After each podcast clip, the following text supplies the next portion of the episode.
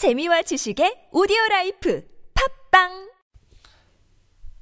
성령 세례 누가복음 24장 49절 말씀 너희는 위로부터 능력으로 입혀질 때까지 이 성에 머물라 제자들은 오순절까지 기다려야 했습니다. 자신들의 준비만을 위한 것이 아니라 주님께서 역사적으로 영광을 받으실 때까지 기다려야만 했습니다.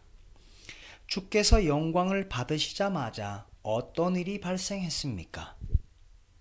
하나님이 오른손으로 예수를 높이심에 그가 약속하신 성령을 아버지께 받아서 너희가 보고 듣는 이것을 부어 주셨느니라.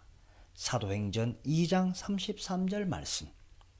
따라서 예수께서 아직 영광을 받지 않으셨으므로 성령이 아직 그들에게 계시지 아니하시더라.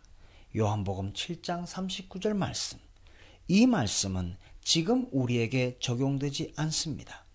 성령은 이미 주어졌으며 주님은 영광을 받으셨습니다. 따라서 우리에게 기다림이란 성령을 보내시는 하나님의 역사적 경륜에 대한 것이 아니라 우리 자신의 성령 세례를 위한 것입니다.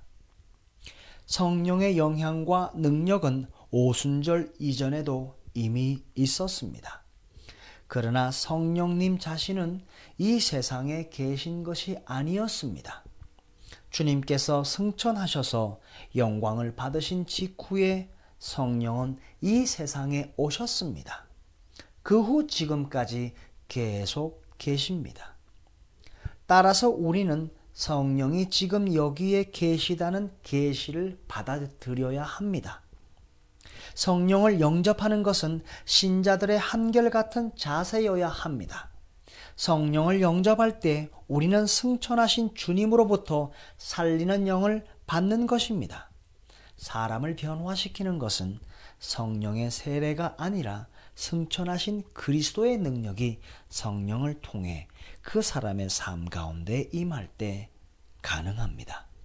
우리는 너무나 자주 성경을 거슬러 성령 세례와 그리스도를 분리시키는 경향이 있습니다. 성령 세례는 예수 그리스도를 떠나서 올 수 있는 경험이 아닙니다. 그것은 예수 그리스도께서 승천하신 증거입니다.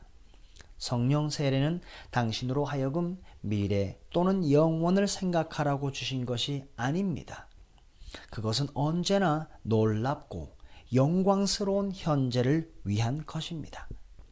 영생은 곧 유일하신 참 하나님과 그가 보내신 자 예수 그리스도를 아는 것이니이다.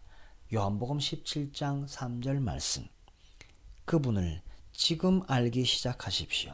그리고 영원토록 멈추지 마십시오. 누가복음 24장 49절 말씀. 너희는 위로부터 능력으로 입혀질 때까지 이 성에 머물라.